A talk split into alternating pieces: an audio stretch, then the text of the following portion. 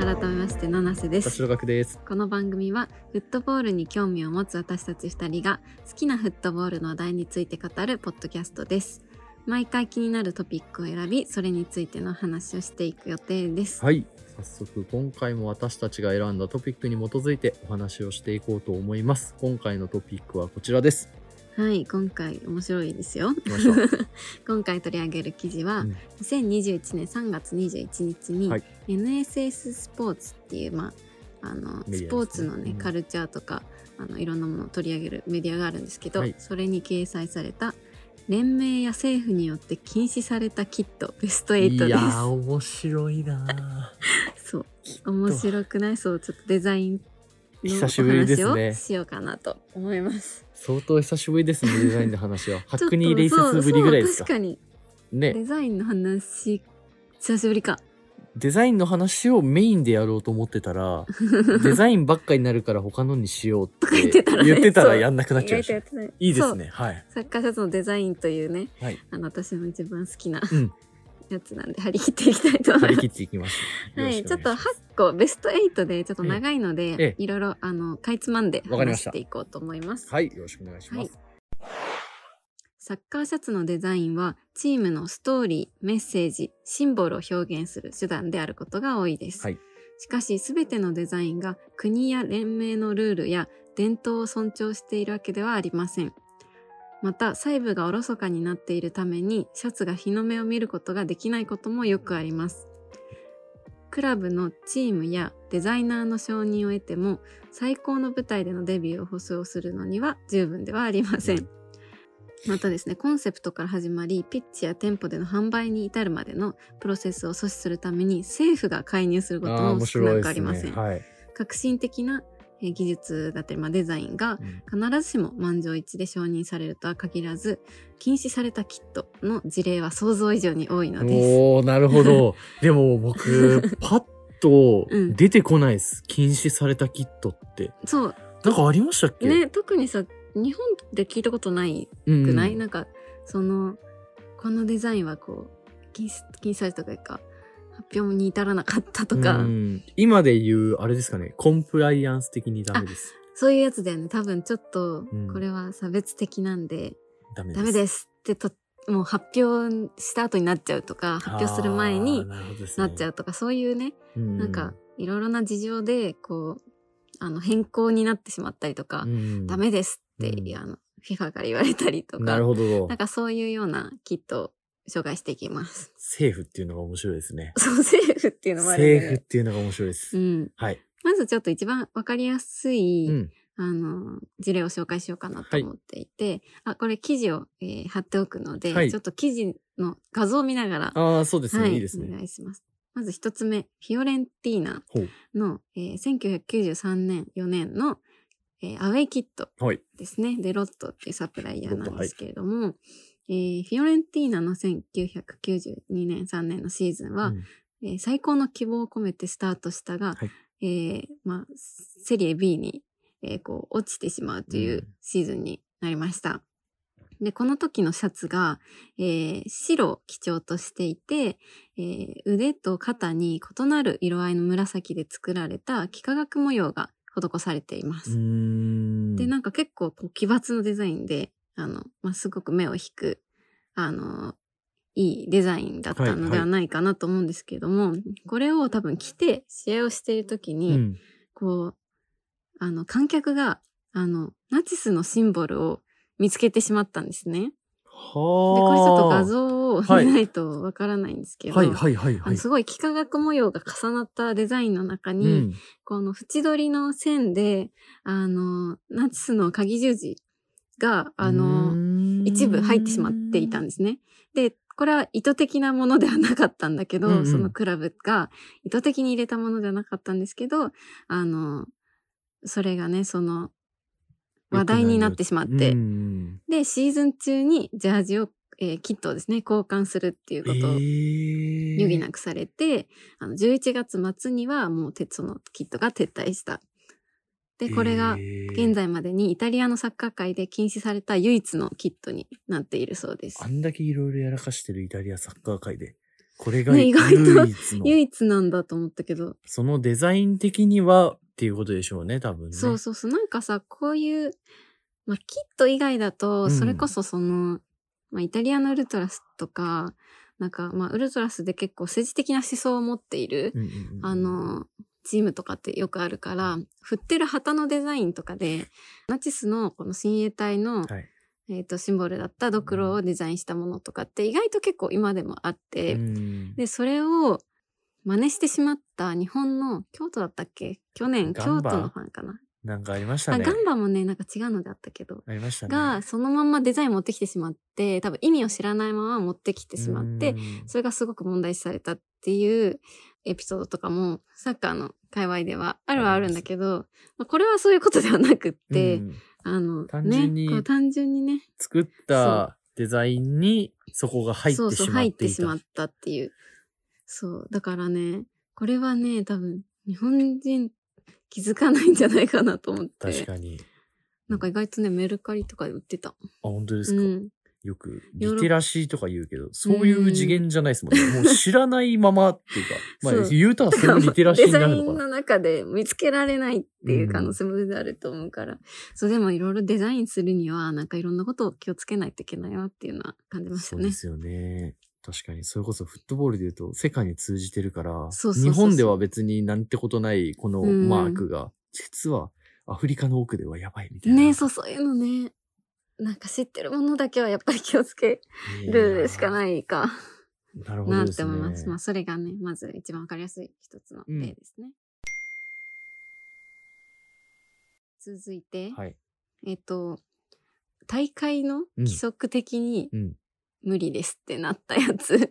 の例なんだけどあのデザインで無理ですではなくて、そうです。それが、はまあ、知ってる方もいると思うんですけど、カメルーンうん。がうん。非常に問題児と言いますか、あの、なんかこう、うん。革新的なキットをいろいろ、あの、挑戦しちゃうチーム、はい。チームというか、代まあ、プ。ーマですよね。プーマとカメルーンの共作に問題が生まれやすい。そうそうそう。これちょっと2002年なんで覚えてる方もいるかと思うんですけれども、あの、まあ、カメルーンは1997年からプーマと一緒にやっていたそうなんですけど、はいあの、2002年に、うんえー日韓ワールドカップの年ですね。そうそうそう、その時の、えーっと、あれかな、アフリカカップの時に、はい。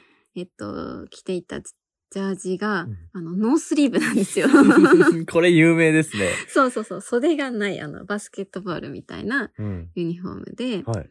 これは、まあ、その時は OK だったんですけど、うんえっと、まあ、その日韓ワールドカップになったら、はい。もうアウト。ダメですよっ大会側からダメですよってなったんだけど、え、なんでなんですか？それは、袖に大会のワッペンをつ、ワッペンをつけることができないっていう。そこなんだ。あ、そこなんだ。そう。だからまあ、ええそう、まあ、サッカーシャツはこういうものですよっていうのからやっぱ外れてしまっているっていうことだと思うんだけど、そう袖のないのは、だからもうこの時に正式にダメです。ええそう。そうなんですよ。で、その、まあ、カメルーンは勝てないことが分かっていながらもうん押したり引いたりしていましたが、抗議したんですね。はい。後から追加された黒い袖が、うんプーマのデザイン実験を台無しにしたにもかかわらず、うんこのシャツはサッカーの、えージャージデザイン、ユニフォームのデザインのうんマイルストーンとなっています、ということでー、んなるほど。まあ、その、歴史に残る、うんあの、デザインになりました。なるほどですね。いつだって歴史に残るものは大体プチ炎上してるよっていう まあ、そうだよねこと。ですか。規則をね、いろいろ破った人がこう歴史を変えれるみたいなところは ありますから。ノまあ、ースリーブ、変えられなかったけど、これは。で、もう一個、はい。2004年にもええカメルーンちょっと、あの、エピソード2やらかしてましいて。やー、よく来ますね、彼。は。はいい。続いて、あの、本当の意味での挑戦ですってこの記事は言ってるんですけど、あの、2004年のカメルーンは赤と緑のはい。レーシングレオタードという一種の、あの、ワンピースになっているユニフォーム。あの、え？はい。ワンピースって日本でいう、あの上と下が繋がってるってことですか？上と下が繋がってる。オールインワンっていうのが日本だと。いわゆるレオタードですよね、本当に。あ、そうそうそうそうそうそう。そうなんですよ。で、まあ、ピパは2年前よりもはるかに強力なを示したっていうことで、でしょうね。そう、2004年、あの、アフリカネーションズカップはい。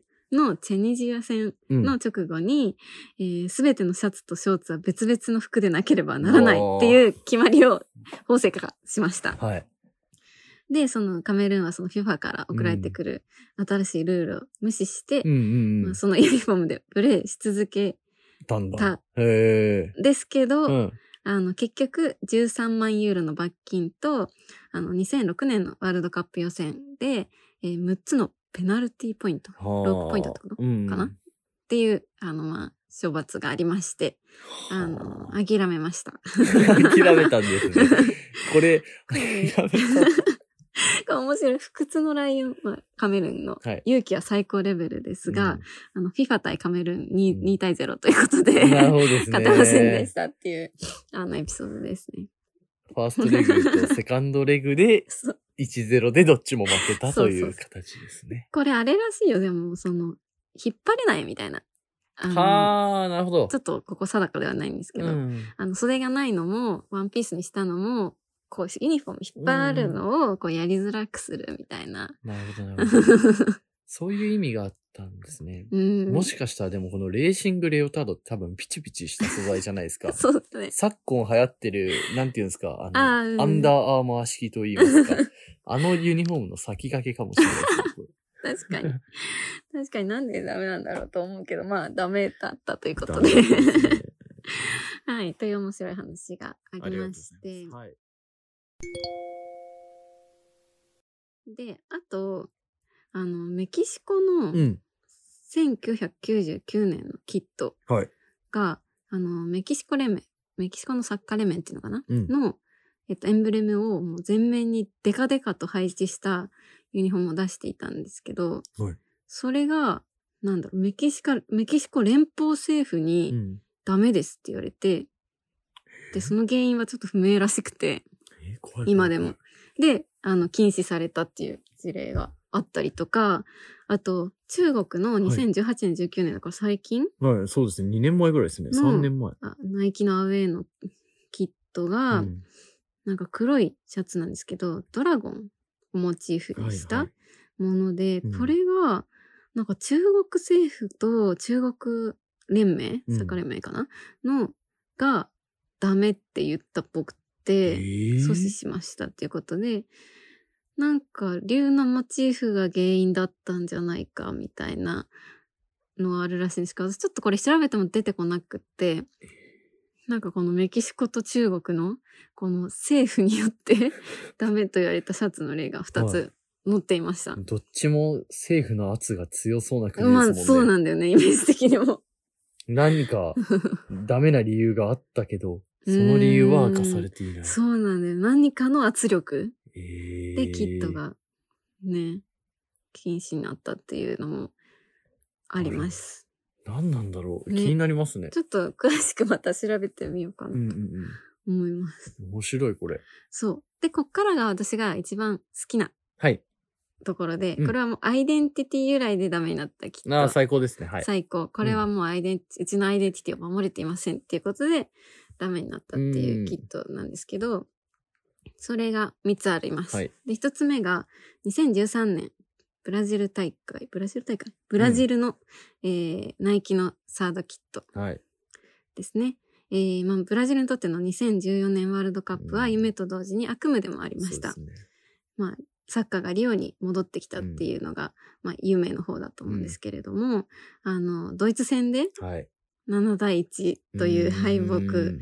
がありまして、覚えてます。そうね、本当よく覚えてるけど、う消し去るにはあまりにも大きな汚点だったという、えーことがあったんですけれども、その時にかなはい。販売された日の目を見なかったあのサードキットがあるらしくて、えええっと、ブラックアウトのキットで、はい。まあ黒い、えーキットうんうん。なんですけれども、これが、えっと、販売まで至らなかったんだとうんうんうん。思うんですけど、えっと、ブラジルサッカー連盟の、えールールで、うん。ホームシャツにはうん黄色、アウイシャツには青しか使わないっていうルールが最。高っすね。そう、私、これ古いルールのためにって書いてるんだけど、うえ、全然もう一番いいルールじゃんって思ったんだけど。うん最高ですね。そう。で、これでブラジルサッカー連盟が選手に着用させないっていうことを決定しました。なんで、まあ、ネイマールとかがこれを着れなかったっていうお話なんですけど。なんか、ブラジルのいいとこって、僕思うのが、ん黄色と青って、うんうん国旗の色じゃないですか。で、それが原色じゃないですか。ね言うたらどっちも。うん。うんそれをホームアンダーウェイ。まあ、黄色がホーム、うんアウェイが青っていう形でずっと使っていると。うんで、確かにブラジル代表の白いシャツって見たことないですよね。ね。そうそう。って思って確かに、確かに。そこがすごいいいよな、とか思ってて、で、日本だと国旗は白と赤じゃないですうか。ーん、それね。で、サムライブルーじゃないですか。うんあ、ブルーだって、なんか、ある時不思議に思ったんですよ。うんなんでブルーなんだろうとか思って。うん。でも昔って赤だったんですよね。あの、それこそ、あ鎌本さんの？時代とか。私がなんか調べた、うん。こそれ調べたんだけど、うん。なんかもともとほんと戦後、はいはい。戦後？から、あの、青いあ、シャツを着てたから青だ、青なんですよ、みたいな記事を一個見たあ、ある本当です。か？なんか昔は赤だったみたいなのも書いてあってうて。で、あ、そうなんだとか思ったんですけど。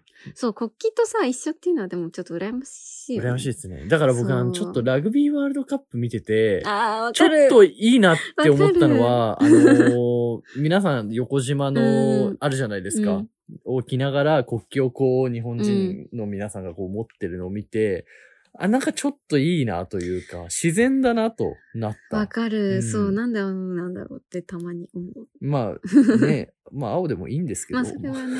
そう、でもこのさ、ブラジルのシャツってさ、うん。本当にさ、まあ、国旗と同じ色のうんクラブいくらあってもあると思うけど、はい。なんか、ブラジル感すごいじゃん。なんていうの、語彙力がちょっとあれなんだけど、なんか、うあれ見たらさ、もうみんなブラジルとしか思い浮かばなくない？いや、思います。それがね、すごい羨ましくて、でブラジルの代表のユニフォームはすごい、本当素晴らしいと思う。ブラジルのホームキットだって黄色、パンツが青、で、靴下黄色じゃないですか。もうブラジルだもん。もうブラジそれはルっていう、そう。国旗がね、まとってると言っても過言ではないですよね。だから、そう。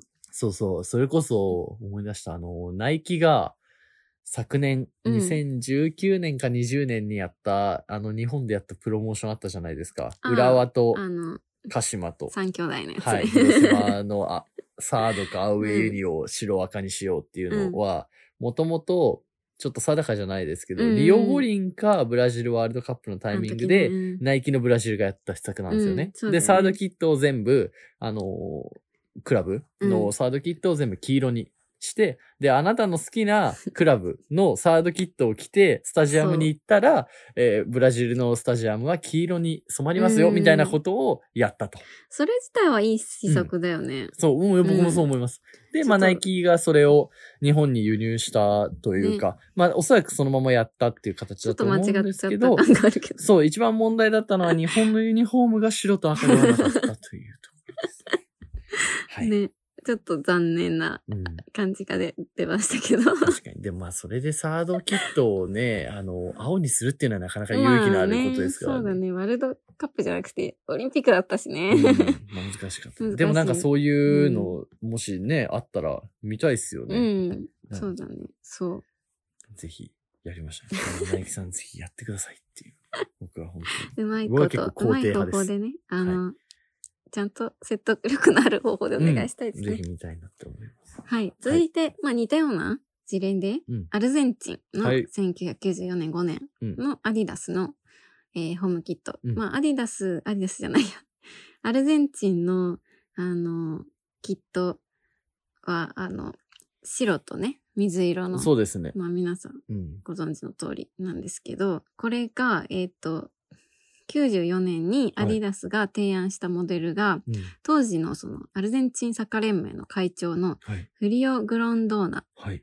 のもう介入を必要し、必要とし、生産を中止したということ絶対で、に止めなければいけなかった。そうそうそうんで、その、いやもうこれ素晴らしいんだけど、はい。禁止の理由はストライプのアウトラインの色にありました。アウトライン？はいえっ、と、白と、まあ、水色、水色空色のしましまのうんこの縁取りの線が、えっ、と、はあ黒だったんですね。はい。その、白、水色の間に黒い線が入っていて、で、その連盟の、アルゼンチンサッカー連盟の規則で、ホームシャツには水色と白しか使用できないっていうことになっていて、他の色を加えることはできず、黒は乗り乗り越えられない障害となりましたうんということ最で。い高ですね。や、もう最高。これさ、もう全部の J リーグクラブに読ませたい。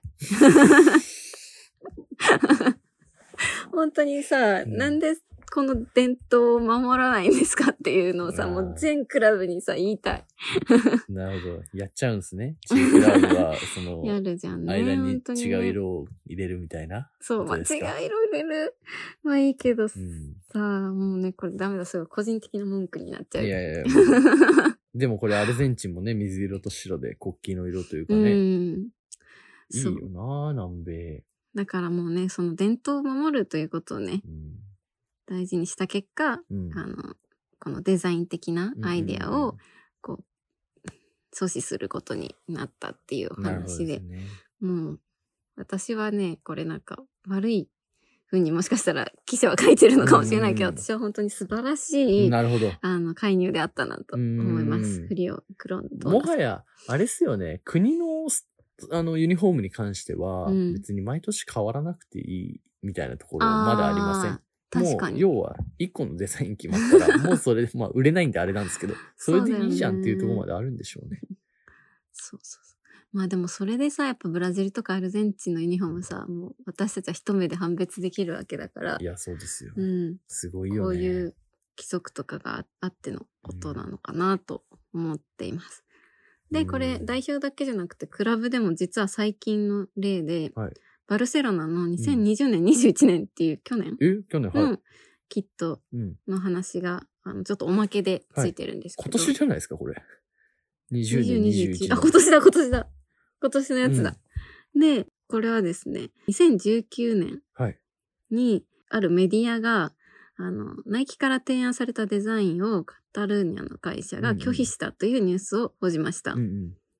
で、そのシャツがですね、まあ、うんこの画像をちょっと見ていただきたいんですけれども、えーバルセロナの守護聖人はい。である聖ゲオルギウスはい。の十字架を、えー採用したうんこう十字に、白に十字の赤い十字が入ったうんうんデザインなんですけど、このスタイルは、えっ、と、まあ、クラブ的には OK だったのかな、うんけど、あの、そのベースカラーがレアル・マドリードの色に近すぎる、という理由でえーあの、拒否はい、しました。はい、はい。ということですね。あの、告発されたブランコ、真っ白色は、うん。えーシャツの不採用に決定的な役割を果たしてう、ん。あの、しまいましたというこうんとで。なるほど、なるほど、なるほ まあこれもね、私的には当たり前かなと思うんだけど。ど。まあ、そりゃそうですよね。うん、なんかさ、だそれこそダービーみたいなさ、うんチームがある、クラブがあるときって、なんか相手側の色を使わないとかってもう徹底しなきゃいけないと思うの。ん なんか、あれだよね、と FC 東京とかさ、はい噂だけど、ええあの、オフィスに緑色のもの一個もないんですよ。ああ、そうなんですか。って聞いたことあるけど。自社のオフィスに？そうそうそうそう。あ最高ですねもう本当にホチキスみたいのが、うん緑とかはもうダメみたいな。ええあ、でもそれいいですね。でもさ、それがサッカーのさ、うんうんうんクラブじゃない？って思うから、私は。いや、思います、思います。それぐらいね。だからうんこれもすごい自然なことなのかなって。確かに確かに。なんか、その意味で言うと、うん日本人の感覚するからすると、うん極限までに幼稚じゃないですか。その感覚って。そう、その感覚はね、ほぼないに等しい。そうそうそう。めちゃくちゃ幼稚で、あの、説明すまでもなく、うんその色は嫌とか、うん説明すまでもなく、その選手は嫌いみたいなのが、あの、まかり通っていい、割とね、業界というか。あの、世界の常識そうみたいなね。そうそうそう。うんなんかそこを僕、あの、フットボールで好きな部位というか、うんかなり。うん。ね、別に、ね、その、本当に、どうでもいいんだけど、多分他の人から見たら 別にそんな緑持っちゃいいじゃんって思うんだけど、でもなんか嫌みたいいや、なね、いいこだわりだよ。うんそうそうそう。そこはね、大事ですよね。それがいわゆるアイデンティティだからね。いや、本当にそう思う。だからさ、まあそれこそさ、ガールズデーみたいのでさ、ピンクのユニフォーム配っちゃうとかさ、なんか、ね、こう、やっぱ自分のクラブの話ばっかりになっちゃうけど、なんか相手が、あの、赤いチームなのになんか、スタジアムを赤く染めようみたいな広告を出しちゃうとか、なんかそういうのってもうさ、サッカークラブに勤めてる人がやってはいけないことだと。思うんだけど、でも誰もそういうことを気にしてる人、意外と誰もではないけど、んなんかなかなか見なくって、そうですね。なんか当たり前なんことなんじゃないかなっていう、ちょっと悲しさ。難しいですね。結構これ難しいですよね。なんか、責任の所在がどこなんだろうって思いません？もはや、うんそ。のダービーとかをうん取り仕切るのとかって、まあ、いわゆる、そのサポーターが一番クラブに詳しいっていううん論があるじゃないですか。うんだからね、そういう人たちがうまく、クラブのそういう運営とかに、すごいスムーズに入っていける仕組みがあればいいのかなと思う。そうだね。そう、サポーターしか、あの、そういうの、なんていうの、そこを守れないとは思うんだ。サッカークラブの人って言ってもやっぱ仕事だから。そうね。うん。そうだからサポーターがね、ちゃんと言っていかなきゃいけないなとは思う。確かに確かに。でもたまにその海外のドキュメンタリーとかで、うん向こうのクラブスタッフとか、うんあの、普段日の目を浴びない人たちが、うんすんごい熱くなって、試合を見てたりするのを見ると、すんごい羨ましくなりますね。なんかやっぱああいう、あの、何めちゃくちゃうん。熱意を持っうんて試合を見る裏方みたいなの、わかるわかる。すんげえいいな。そういうのいいよ。面白い。確かにバルセロナ白色のアウェイキットとかもないですもんね。うん。そうだよね。そう。ということで、はい。あの、8つ紹介しましたけども。面白いです。面白いですね。これはいいですね。他に例とか知って、知ってる人いるかな？カメルーンがやっぱいいっすうね。ん、面白いなこの時代ではできないのかな、カメルーン。ここからははい私、七瀬が最近特に気になっているフットボールのシーンを紹介します。はい、お願いします。ちょっとまあユニフォームのつながりだったんで、えなんか最近欲しいなと思ってるのをちょっとだけ紹介したいんですけど、いいですね。一個は、はいアンブロがなんかすごいコラボしていて、アンブロはね。アンブロは私すごく大好きなんだけど、アンブロがニューヨークのブランドのはい。 Rowing Blazers っていうのかな、 Rowing Blazers。っていうね、はいまあアメリカのブランドがあるんですけど、そことコラボをして、ええええ。なんかチェックとか、うんうん。ちょっとクラシックな柄をモチーフにした、あの、フットボールモチーフのシャツを出していて、うんそれがね、めっちゃ可愛いんだようね。ん。なんかグリーンのこうタータンチェックみたいなやつだったりとか、紺ベースに、こう、あエンジ色っぽいしましまが入ったやつとか、の襟がついたやつとか。を出していて、はいこのコラボはなんか、アンブロの、まあ、昔のデザインに、うん。こう、リスペクトを込めて、うん。まあ、このブランドらしさも出しつつ、あの、出したコレクションなんですけど、うん。アンブロいいっすね。そう、昔のアンブロのユニフォームがさ、すごいさ、好きなんだけどさ、うん。最近さ、やっぱり、なんだ、まあアンブラもまあ強い方だと思うけど、うんマイナーなこう、スポーツブランドの、うあの、クラブとか全部アディダスとかナイキに変わっちゃってたりするじゃん。確かに。あと、代表とかもさ、うんあの、アンブロだった代表のところがさ、ナイキになったりになったりとかイングランドとかもそうっすね。そうそう。だからね、なんかこういうアンブロとか見るとすごいワクワクす確かに、アンブロ、アンブロ見ないな、最近。る。そう、そのつながりでというか、うんもう一個あって、なんかスウェーデン代表をなんかウォッチしてたんだけど、ええその、まあ、スラタンが好きだからっていうのがあるんだけど、が出したセカンドがね、結構可愛くてね。見ました、これ。スウェーデンね。そう色がそうそうそう反則ですからね。まあ、色可愛いのとさ、うんこのモデルの選び方と思って、うん。あの、一個目のビジュアルにさ、このアジア人男性とさ、うん。なんか、髪のカールした、まあ、うん。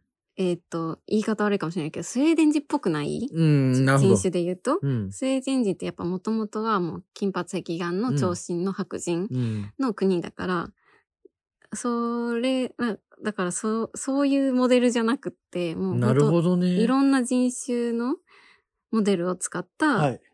ビジュアルを出していて、ええで、それもすごいかっこいいんだよね。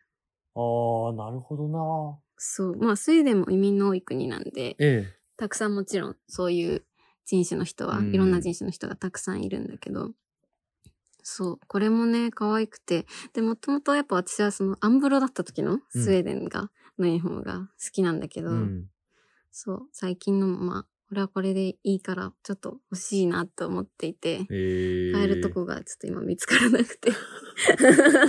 探しているところで輸送しなきゃいけないですね、そしたらね。そう。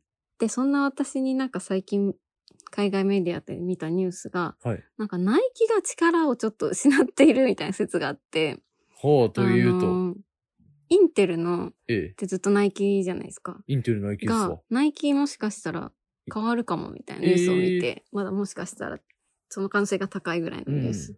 で、なんか、まあ多分アディダスになるのかな？へえ、だけどそ。そしたら、あの、セリア、イタリアのリーグから、ナイキがゼロになるんだよね。え？そう。私もびっくりしたんだけど、もっといたじゃんと思ったけど、意外といなくて。えーとあとローマかナポリってどこだ？ナポリはどこだ？ローマもナイキだったんだけど、ナイキがニューバランスにななるらしくて、次から。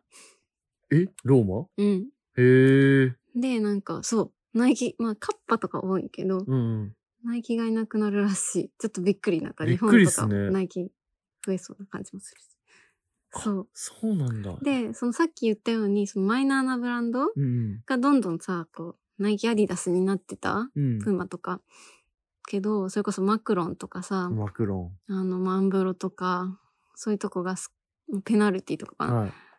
が、勢力をあの持ってきて、る。そうそうそう、だんだん、なんかそういうクオリティみたいな部分で、なんかうん追いついてきたっていうか、うんていうのもあるらしくて、なんか、久しぶりの嬉しいニュースをなるほど。いいですね。私的には見ました。ああ、いいっすね。うんなんかその、おのおのの型で見たくないですか？っていうのは、つまり、今もうみんな同じにどんどんなってっちゃうじゃないですか。型も一緒だよね。そうそうそう。で、意外と、プーマとうんナイキとアディダスのウェア、バッて並べて、うんサプライヤー隠されてたら、意外と僕わかんないような気がするんですよ。なんとなくはわかるんだけど、それぞれ、あの、番号の形とかまで見ちゃえばうん。なんだけど、あの、デザインだけとか、うん。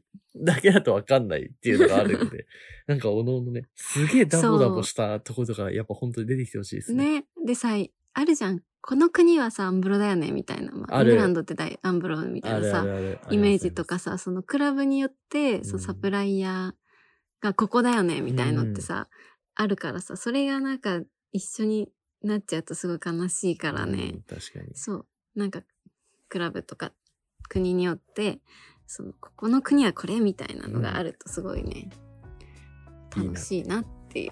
ありますか？バルサメイバ。バルサ・メイバーはちょっと 怖ナイキすぎてが。、ナイキが力なすぎて、メイバー、重いかな、メイバーには今の。メイバーさ、取ったらさ、でも、メイバー的に、それこそすごい大きいクラブのサプライヤーってもう大戦争だよね、きっとね。だっていくら儲かんのって話だもんね。うんすごいシャツ売れるだろうし、それ熱いな。メイバー。メイバーもうそんな売るとかビジネス度外視して、我々はもうカタルーニャにこう、帰ってきましたよ。帰ってきてるんですそれさ、ちょっとかっこいいね。スタンスでメイバめっちゃいいじゃん。もうアイデンティティを大事にみたいいな。や本当ですようんー。ぜひこれを聞いてるメディ、メディア関係者の方、あの、メイバーの方に伝えていただければと。頑張れ。ちょっと生産が追いつくかな。日本で数少ないメイバー熱狂サポーターの我々はね、ね、メイバー、あの、メイバー大好きですかメイバー大好きだか ありがとうございました。ら。はい。はい。そんなこんなんでお時間ですね。はい。概要欄に私たちのインスタグラムのアカウントを載せていますので、ぜひチェックをしてみてください。ストーリーズでのシェアも嬉しいです。ということで。はい。うん。インスタのフォローお待ちしてます。あーぜひぜひよろしくお願いします。はい。また次回のエピソードでお会いしましょう。さよなら。さようなら。